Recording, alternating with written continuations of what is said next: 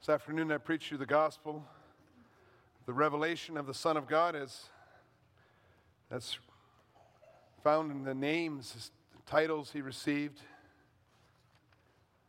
Jesus Christ, only begotten Son, our Lord. That's confessed in the Heidelberg Catechism. We'll read explanation of these names. That's page 526 in the book of praise. Why is the Son of God called Jesus, that is, Savior? Because he saves us from all our sins, and because salvation is not to be sought or found in anyone else.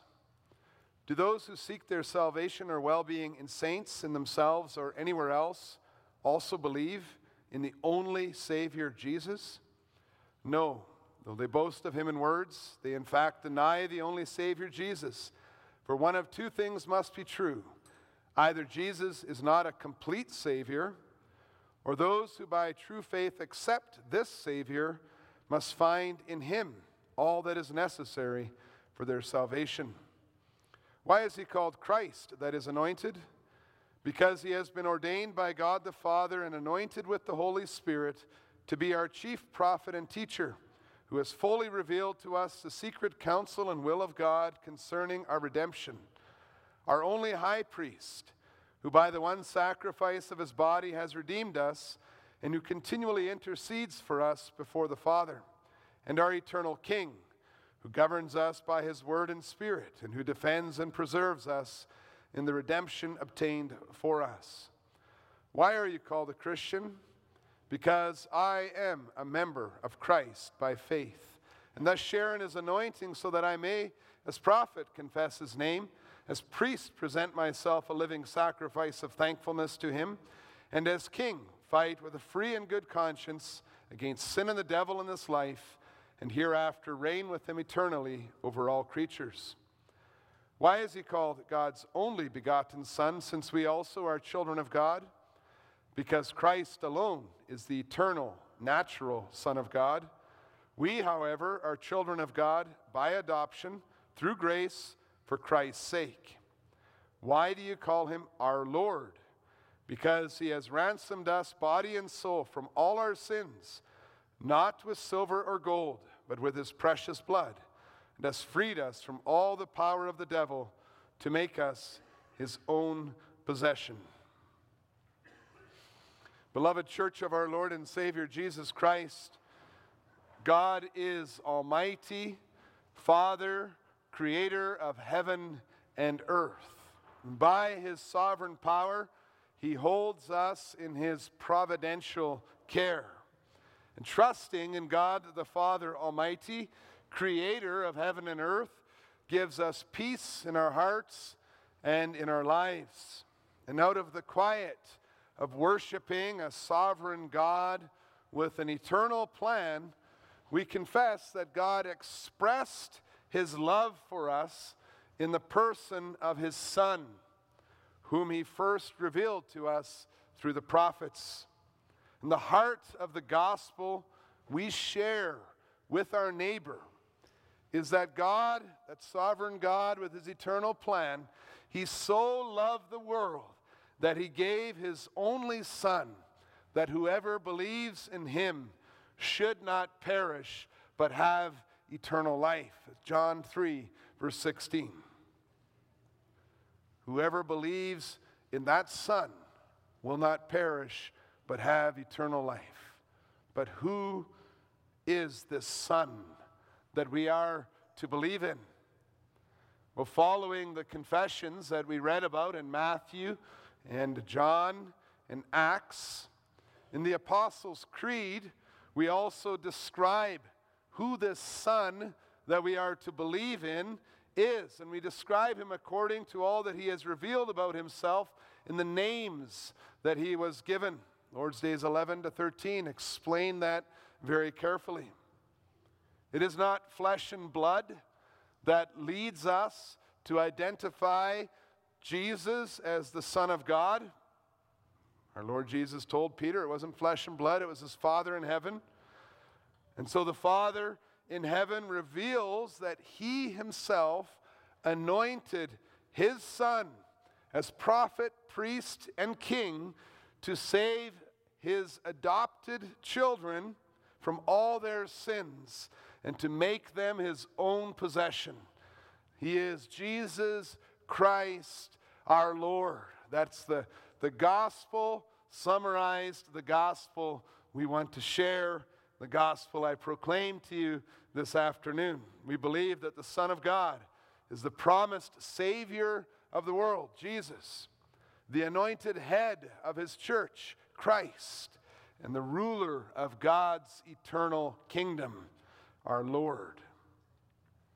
The names and the titles that were given to the Son of God, they have deep roots in the Old Testament covenant promises of salvation for the people of God.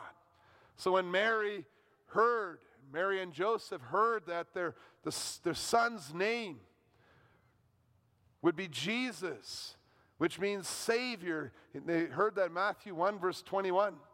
And that this baby would be called Son of the Most High, that he would sit on David's throne. That's what Mary heard when the angel spoke to her. We read about that in Luke 1, verse 32 was they heard this all God's promises in the Old Testament would come rushing forward in their minds. And that's why when you look at Mary's song in Luke 1, verses 54 and 55, she connects Jesus right away to the Old Testament. She says, He has helped His servant Israel in remembrance of His mercy as He spoke to our fathers, to Abraham, and to his offspring forever. Jesus Christ, you could say, he's, he's born and he's being born on the wave of the revelation of the Old Testament. And upon seeing this little baby, Simeon declared that his eyes have seen the salvation that God has prepared in the presence of all peoples. The Son of God was promised in the Old Testament and revealed in the birth of Jesus Christ. And that connection to the Old Testament is very important to understand if we want to know what the name Jesus means. The main problem revealed so clearly in the Old Testament is that there's a barrier between us and the Father in heaven, and that barrier is our own sinfulness and our own rebellion. And so those sins are preventing us from the abundant life and peace that we can find in God. And the Old Testament repeats that over and over through the patriarchs, through the prophets, through the laws and the ceremonies. Basically, the message is we are unable to live in harmony and love that God demands of all the subjects of His kingdom. We need a Savior. Our sins incur the wrath of God and drive an increasingly large wedge between us and God our Father. And although there were many Saviors in the Old Testament. The patriarchs would come and save the, the people of God, and the judges would come, and the priests would stand between the people and, and God so they could continue to have access to the Lord. And kings were, were saviors in the Old Testament as well. We see that not one of them was able to satisfy the justice of God, to pay for the sins of the people, to restore them to favor with God. And so you can see it. Everyone was hoping and praying for the perfect and complete Savior who could save them without depending on them for any part of their salvation. The Savior that we confess has arrived in Lord's Day 11, where we explain that He is the complete Savior in whom we can find all that is necessary for our salvation. Everyone was waiting for the announcement that has already been given to Mary. You will call your son Jesus, for he will save his people from their sins. What a blessing it is that we may know the second person of the Trinity, Jesus, our Savior, born under the law, born of a woman, to save those who are under the law. And Jesus' reply to Peter in Matthew 16 shows that he saves completely all those who, who believe in him. He said, Jesus is such a Savior that not even the gates of hell can prevail against him. Not even the great accuser, not even the devil who's trying to separate us from the righteousness of Christ and to keep us in our own sins, not even the devil can overcome Jesus, the Son of God. He is a complete Savior, the promised Savior. And often the word Savior is loaded up with many wrong meanings. Some songs, and it's okay to repeat the name Jesus as we think of him as, as a Savior. The, the name Jesus as Savior, the question always is what is he a Savior of? What is he saving you from? And often in our own minds, we, we load up that name Savior with many wrong meanings that do not come from what the Bible teaches, but on the things we don't like in this life. And so I've met many people who think that Jesus will save them from uncomfortable things. They think if you repeat the name Jesus enough, he will save you from sickness, or he will save you from death, or he will save you from work, or he will save you from poverty. Jesus, the Savior, from anything I don't like. But the Bible teaches us if he is the promised Savior, the one that was promised in the Old Testament, he is the one who saves us from our sins. And more precisely, he saves us from the wrath of God against my sins. Now, if you look to Acts chapter 3 that we looked at as well, you can see that Jesus has the power to heal those born lame or crippled. Yet, this power was exercised through his apostles in order that people might repent you see how that miracle and the preaching was all aimed at, at announcing that Jesus saves from sins. Turn to Him, repent, and be saved from condemnation.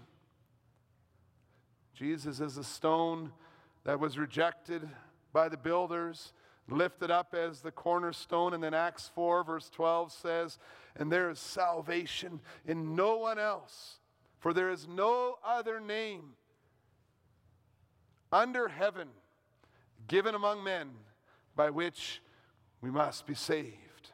Jesus means Savior because He saves His people from the punishment that we deserve for our rebellion against sin. Turn to Him, proclaim Him to your neighbor. When the Lord Jesus came, He wanted people to know exactly who He was. He didn't want them to, to miss that he was the promised Savior. Other people in the time of Jesus and his disciples, they had been given the name Jesus. It was very, it was a New Testament form, the Greek form of the Old Testament name Joshua, the very common name. And so the Lord Jesus asked those who were following him, He said, So who do people say that I am? And he wanted them to know that he was the only and complete promised Savior. And the Heavenly Father revealed to Peter who Jesus was. And so Peter made that beautiful confession that we continue to make today in the Apostles' Creed. He said, You are the Christ. That's the Greek for Messiah, the Messiah, or anointed one. You are the anointed one, the Christ, the Son of the living God. And that little word, the, before the title Christ, in Peter's confession, indicates that he was someone that the people had been waiting for for a very, very long time. Peter said, You've, you've finally come. You standing here in sandals before me. You are the anointed one who had been promised in the Old Testament foreshadowed by David and the other anointed kings in his line. We looked at, for example, Psalm 18 last week. And even though soon afterwards Peter showed that he did not exactly understand what he was saying, our Lord Jesus praised his Father in heaven that Peter recognized that Jesus, that man, was the promised Savior, the anointed one who fulfills all the Old Testament promises. That is a part of our confession, our proclamation of who the Son of God is. So when someone tells you, well, who is the Son of God that you worship? Why? Who is this Son that I have to believe in? You, you begin, you say, his, his name is Jesus. He's a Savior.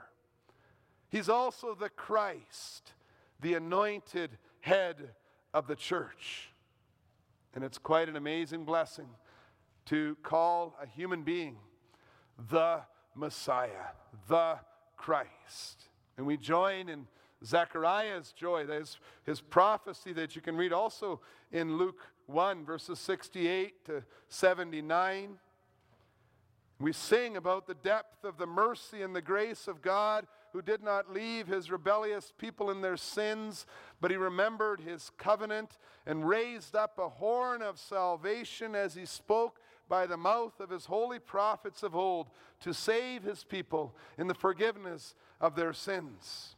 God called his Son the Christ. And so he revealed that he had ordained him to fulfill all the temporary offices of the Old Testament as the head of his church, as our head.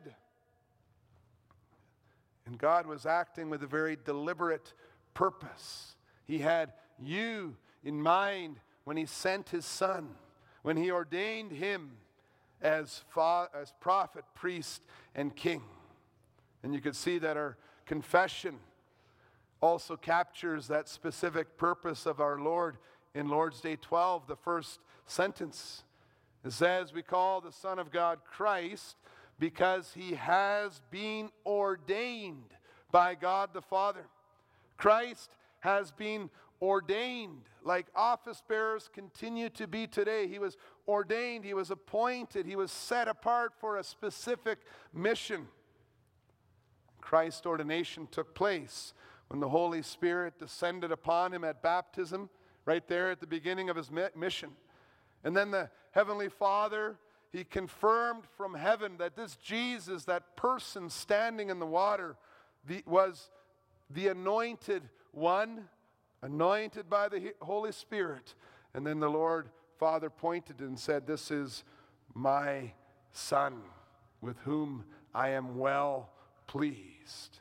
And so, not only does the baptism of our Lord Jesus confirm that the one true God is three persons Holy Spirit, Son, and Father, but it also confirms that the man named Jesus is truly the Christ the Son of the living God. And so Peter's confession that we read in Matthew 16 was merely a repetition of what he had seen at the baptism. He believed Jesus, who told the Samaritan woman in clear terms that he who was speaking to her is the Messiah, the Christ, the anointed one, the Son of God. And once again, to understand the fullness of that, we need to understand the connection to the Old Testament. Anointing oil was a symbol of God's Spirit, who was given to all men who held special offices to equip them in their task as prophets or priests or kings.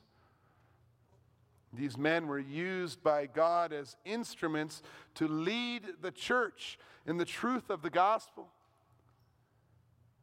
These men were given as instruments to lead the church. So, what is, what is God telling us when He says, My son is the anointed one? He's saying He is the instrument I use to lead my church.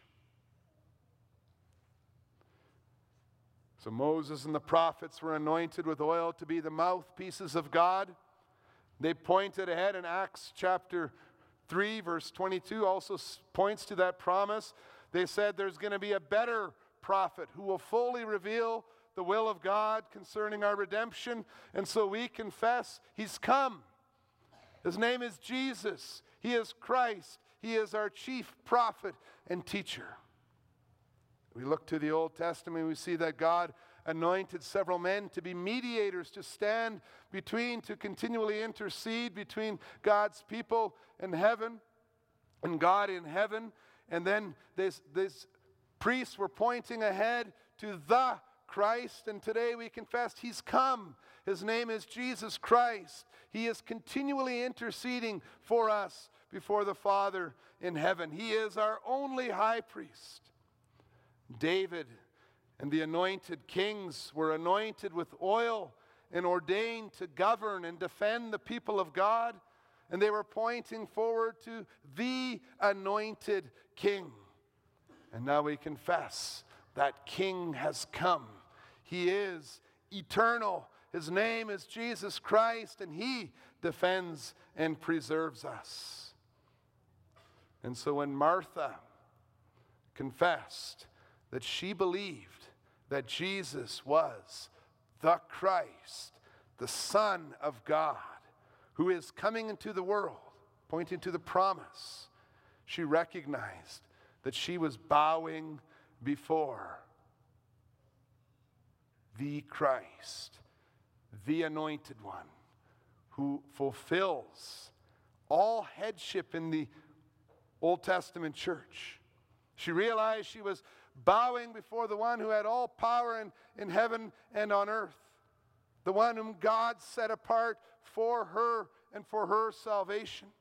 She knew that his words fully revealed the counsel of God concerning her redemption. She believed that whoever believes in him has life and will not perish. You are the resurrection and the life. And when we confess that Jesus is the Christ, when we confess that our head is Jesus Christ, we confess that we share in his anointing. The Son of God was called Christ because he was anointed.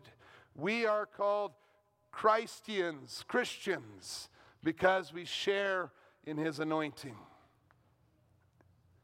And then we realize we're not just saved from God's anger, but we're saved to something. We recognize that we share in Christ's anointing that means that it's not just that we're saved from God's wrath, but we're shared, we sh- we're, we're saved to be a part of His anointing, a part of His calling. Those whom God saves, He also anoints with the Holy Spirit so that we may bear fruit. We sang about that in Psalm 52, stanza 5 this morning, talking about that olive tree bearing fruit. And then we see the consequences of our confession. You say, I believe Jesus, Savior, Christ, the Anointed One. If you believe that He is your Lord, if you believe that you share in His anointing, you believe that you are a Christian, then you believe that you are called to share in His anointing, you share in His calling. And Lord's Day 12 does such a beautiful job. It's good that we all memorize that and think about what that means to share in His anointing. So beautifully describes what it means to be a Christian, prophet, priest, and king. You, you can read that. We read it together. You can think about that. What you have been called to. Those who believe in Jesus Christ are equipped by the Holy Spirit to be active, living members of his church as prophet, priest, and king. That's what salvation is all about. Salvation begins to change what we do during the day. We share in the kingdom of God. When Jesus referred to himself in Matthew 16, verse 13, look at the title that he used. He was standing before them. Matthew 16, verse 13. And he said to his disciples, He said, Who do people say that the Son of Man is? Well, he gave room for his disciples to answer his question about his identity, who he was. He gave room for them to answer in two ways. if the title Son of Man was taken to be a reference to his humanity and his life that began in infancy in Nazareth, then his preaching and his miracles would have to be described in earthly categories along the lines of the incomplete foreshadowing work of the prophets. So, those who believe that Jesus was John the Baptist, who believe that Jesus was Elijah or Jeremiah or one of the prophets, they were thinking of Son of Man in his humanity. And they could not believe that he was the promised Messiah who could save them from all their sins. However, that title, Son of Man, could also be a title interpreted in the light of Daniel 7. Daniel 7, verses 9 to 14. And in this prophecy, we read of one like a Son of Man who came up to the throne of the Ancient of Days, who received dominion and glory and a kingdom that all peoples, nations, and languages could serve him. Daniel 7 says, His dominion is an everlasting dominion which shall not pass away, and his kingdom one that shall not be destroyed. Jesus said, What kind of Son of Man do you think I am? Like the other prophets, or the one who fulfills them all? The one that Daniel talks about, that one with an eternal kingdom. Well, we know which way the disciples went. They confessed that the Son of Mary, standing in front of them in sandals, was the Son of Man, prophesied in Daniel 7, who was nothing less than the Son of the living God. Who do you believe the Son of God is? What does it mean to believe in the Son of God? Lord's Day 13 says that anyone who calls Jesus God's only begotten Son is calling him the eternal, natural Son of God. We are saying that a baby born of a woman, who many could only see as the Son of Man, maybe like one of the prophets, we are saying today that he is true God of true God.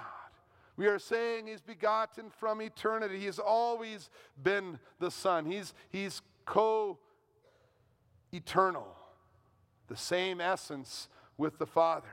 If you'd like to see a nice description of that, you can read that in the Belgic Confession, Article 10. Once again, Peter and Martha's confession does not come from their own imaginations. They come directly from what Jesus Christ revealed about himself, about his own teaching. The Gospel of John is, is filled with references to the divine sonship of Jesus Christ. And then we see that really our confession is just a confession that we believe that the Bible is true, that we believe that the Son of God is the one who is one with the Father. In John, he says, I came down from heaven and I will return to heaven. In John, the Lord Jesus said, Before Abraham was, I am, a reference also to his eternal divinity. And the disciples confessed that they were standing in the presence of the eternal King of the universe, who is indeed the true God. In John 11, verse 40, he tells the people, Did I not tell you that you would see the glory of God? Hebrews tells us that Jesus is the exact representation of God's being. That's Hebrews 1, verse 3.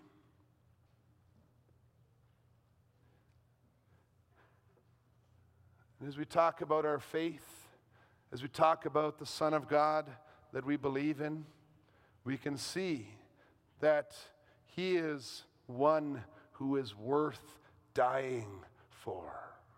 Here we have the Savior, the anointed head of the church, the one the king of an eternal kingdom. And so it's not surprising that one of the last statements made in the book of John about this Son of God is a confirmation made by Thomas as a representative of the church, of the 12, the leaders.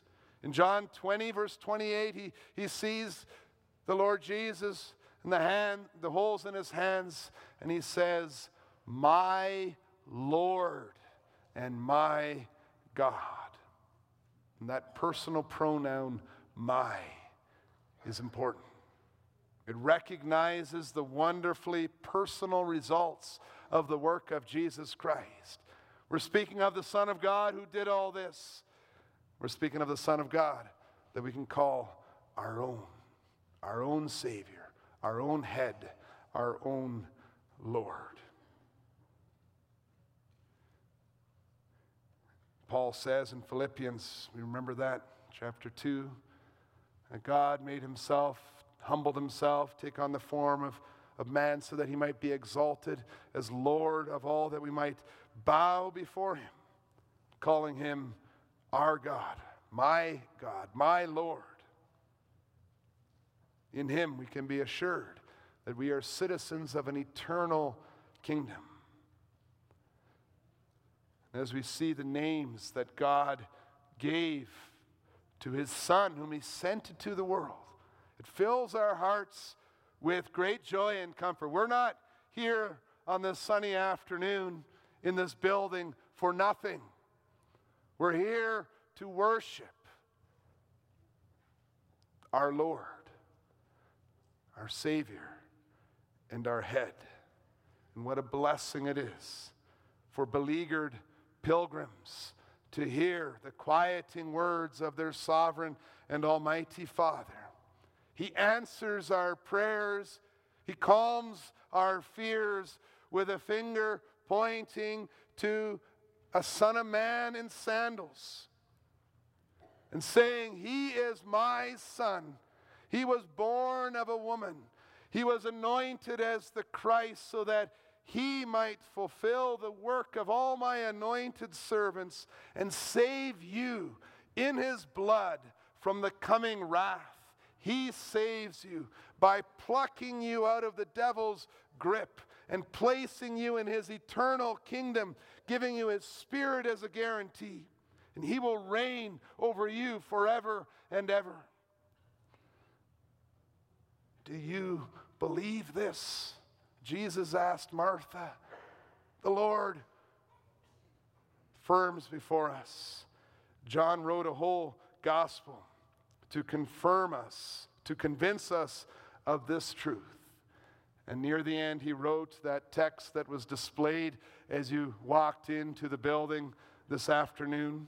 Now, Jesus did many other signs in the presence of the disciples, which are not written in this book, but these are written so that you may believe that Jesus is the Christ, the Son of God, and that by believing you may have life in his name. Who do you believe that the man Jesus is? How do you show that you are a follower of this Jesus? Well, convicted by the Holy Spirit, the church of God, Christians confess, I believe the Son of God, is my Savior, the promised anointed one, who is my eternal Master. I believe in Jesus Christ, the Almighty Father's only begotten Son, my Lord. Amen.